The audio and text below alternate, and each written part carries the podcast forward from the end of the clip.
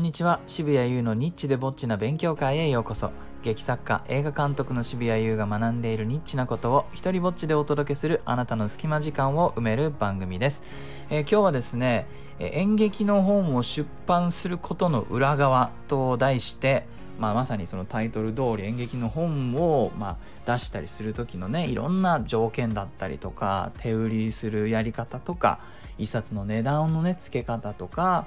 あのどれぐらい部数は出してもらえてどれぐらい売れるのかとか、え印税はどれくらいなのかみたいなお話をちょっとしていこうかなと思います。というのはですねまこういったことをあの続けてきてそれなりに知見というか、えー溜まってきたのでツイッターでですねこの演劇の本を出版するのに、まあ、いろんな条件とか裏側があるんですけどそれ興味ある人いますかっていうふうに発信したところまあそこそこのいいね数がついたので、ね、普段のね僕が夜中にあのこれからペヤングを食べますみたいなツイートよりは あの反応があったのでね、えーちょっとじゃあまあ興味がある人がいるんだったらその人たちに向けてね少し深く刺さる内容をお届けしようかなとそう思った次第でございます。えーまずはですね、えーこういった本。僕の場合は、えーモノローグ集「穴」を出した時のことをベースにお話をしようと思います。それはですね一人芝居がおよそ40本ほど入っている本で、えー誰がどんな風に使ってもいいよという風な条件で、えー世に出した本です。で大まかな条件としましては最初に吸ってもらえるあの部数。これはですね、えーと確か1200部吸っていただきました。えーでそのこの出版する時の条件というか契約みたいなものの一部で作家がですねあのそのうちの200冊を買い取ってくださいねっていう約束があります。えでその200冊っていうのはあのフルプライスではなくほんのちょっとだけディスカウントしてもらううしてもらった金額で、えー僕は買ってですねでそれを手売りして僕がその差額をまあギャラッとまでは向こうは言わないけれどもそこで少しでもあの足しになればというような発想で,、えーで原稿料とかもないのでねえーその分で少しでもお金になればみたいな、あの約束が最初にあります。えーでそのじゃあ差額がね、あの200冊全部売ったら塵も積もればになるかって皆さんね思うかと思うんですけれどもじゃあそこら辺次手売りのリアルなところをお話ししようと思います。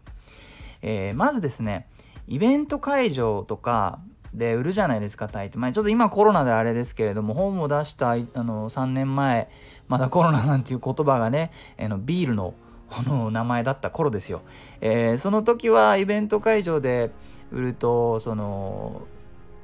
値段とあと消費税ってものがありますよね。で僕の本は1600円で出したんですけど消費税乗っけると1760円ですね今となっては。じゃあそれさイベント会場でやったとするじゃないですか。1760円で売るとしたらお釣りの準備をするのが結構大変です。2000円札出されたら毎回240円返さなきゃいけない。なので大量の大量の100円玉と4もう10円玉なんかめちゃくちゃ用意しなきゃいけないですよね。1冊売るために4枚出さなきゃいけないから。ってなるとですよ。あの面倒だからで大抵自分一人でどっかの会場行ったり映画祭のね隅っこで場所借りたりとかして売るとあの自分一人でやるからあのなかなかやっぱりそんなにお釣りを準備して銀行に行ってこう崩してとかっていう風にやっぱりやってる余裕もないわけです。ってなるとどんなことをしちゃうかって特別価格とか言い出しちゃって消費税のサービスとかをしちゃうわけです。それで1600円とかねあのもっとめんどくさい時は1500円とかにしちゃって、えーそうするとお釣りが500円玉1枚で済むし、えーとぴったり出してくれる人なんかも、まあ、もうちょっと増えてくるわけです。えーそうするとですね、あの差額で最初ディスカウントしてもらってた分とかはそういうところでもう消えちゃうわけです。じゃあ、あの、注文のね、僕も受け付けたりするんですけど、じゃあ、サイン本を注文された場合はどんなことが起きるかっていうと、まあ、あの、消費税と今度それにプラス送料が発生しますよね。でそれ両方乗っけちゃうと、あの、だいぶ、あの、まあ、なんて言うんだろうな、別にいろんな人が僕のその、えー、と注文の値段と Amazon を比較するような人たちかどうかは定かじゃないけれども一応販売している側としてはそこ見ちゃうんでそうするとね Amazon よりだいぶ高い印象になっちゃうんですよなのでこの消費税をサービスしたりとか送料をあの僕がサービスしたりとかってやっちゃうともともとね、えー、作家の買い取りだった200冊のディスカウント分なんていうのは、まあ、ほとんどが消えちゃうので、えー、差額が僕の原稿料代わりというふうには結局はならないということが、まあ、大きな学びの一つでした。でですね、じゃあね、これを聞いている人は、じゃあ一冊の値段をもっとどうにかできないのかっていうふうに思う人もいるかもしれません。で実際ですねその値段に関しては僕もあの出版社さん 言えてない出版社さん、えー、にあのいろいろと交渉してお願いあの考え方とかも勉強したりしてね。だからやり方によっては例えば1ページの行数だったり文字数だったりっていうのをいじって本の長さをある程度長くしたり短くしたりってことができます。でそれによってこれぐらいのページ数だったら値段を下げられるしこれぐらいのページに増やせばあのもうちょっと価格を上げることができるみたいなことを教えてくれたんですね。ただですね僕は俳優さんたちとの付き合いがあってえー、そのいろんな経済状況ありますけれどもやっぱり大変な人たちが多いなというのが印象です。というのはまあじゃあ現場が入ろうもんならあのバイトとかえ普段ねそこの収入源にしているようなところを1ヶ月とか休んで舞台とかやってで舞台やってる間じゃあ稽古してる間そのお金がもらえるかというともらえないみたいなその時間がほとんど全部丸々無収入の時間になってしまうっていうようなライフスタイルの人たちが多いんですね。そうするとね、僕は、うん、じゃあ本の値段はそんなに高くしない方が彼らにとってはもっと買いやすい本になるんじゃないかって思って、で戯曲本っていうのはあの皆さんあんまり見に行かないと思うんですけれども、えー、結構高いんですね。平気で2000円超えて2000円中盤台とか言ってる本がね多いです。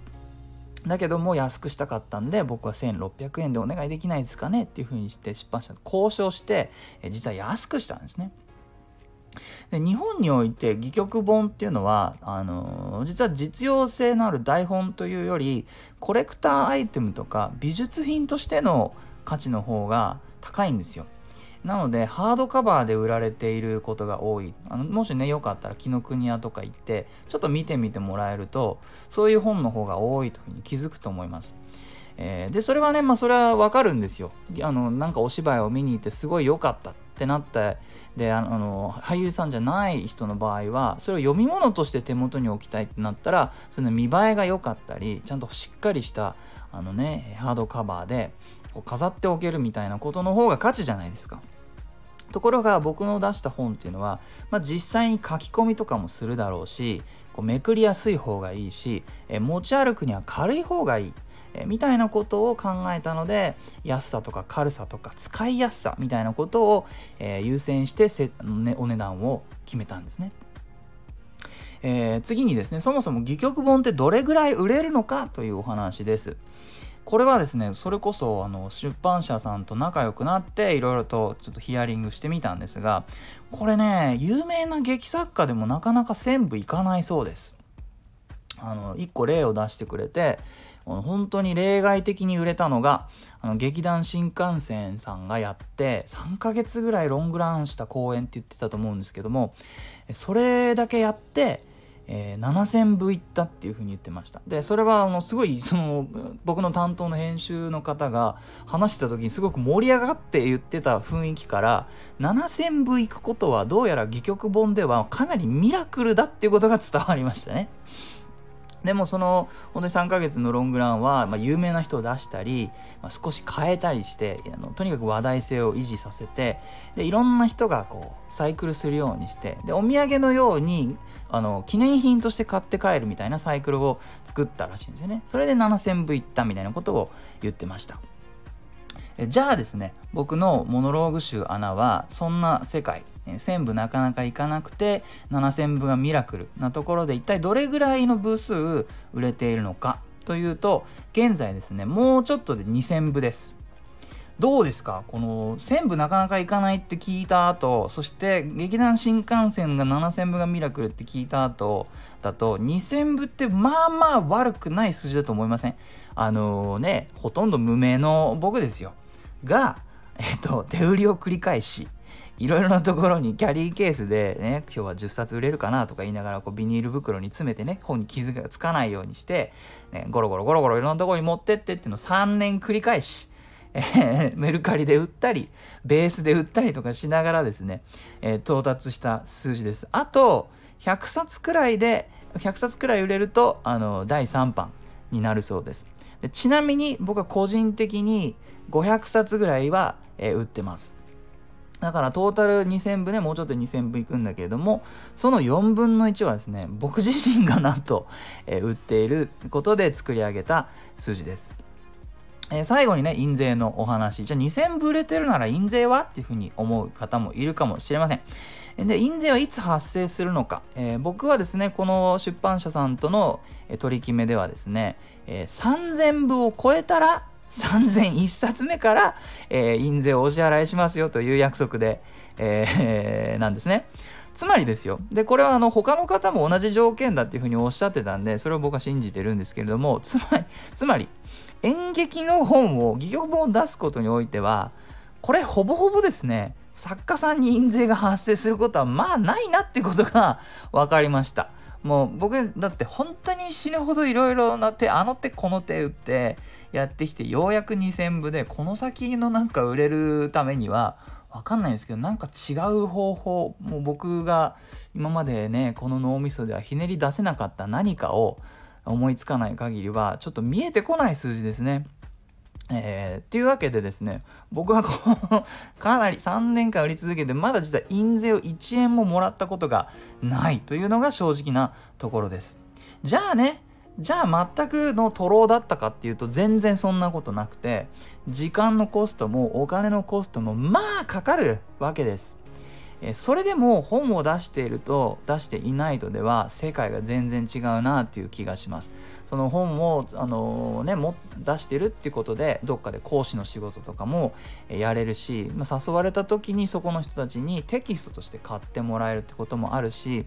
まあ、なんだかんだで NHK のね取材とかも受けたこともありますしやっぱり本があるっていうのは少なくとも日本では何て言うのかな一気に先生扱いされるみたいなところはあるのかなというふうに感じているので、まあ、条件としてはですね、え、演劇の本っていうのはとてもニッチなものなので出すとしたらお金金目当てではやらない方がいいってことだけは確実に言えてただそれ以外のメリットっていうのは自分で作ろうと思ったらえ本というものにはねそれ作りやすい、えー、仕組みなのかなというふうに感じています、えー、最後にお知らせです。今週の土曜日8月28日の15時から執筆ライブというものをします。えー、それこそですね、この演劇の本僕2冊目出すんですが、そのための原案を募集しまして、えその集まったものの中から1つ選んで作品が完成するまでをライブ配信します。え、あえて事前準備はなし、所要時間は60分から90分を予定しております。え、ライブの後には質疑応答の時間を持つので、よかったら何でも聞いてください。えリアルタイム参加できない方にはアーカイブをお送りします。作品がね、もうゼロから誕生する瞬間というものに立ち会いませんか、え詳細は概要欄に貼っておきます。え、いいなと思ったらハートマークをタップしてください。Twitter もやってるので、よかったらそちらもフォローしてください。許可も上演料もいらない日本初の一人芝居コレクション、モノローグ集穴は Amazon で好評発売中です。え、サイン本が欲しいよという方は僕のオンラインショップ渋々屋をチェックしてください。では、渋谷優でした。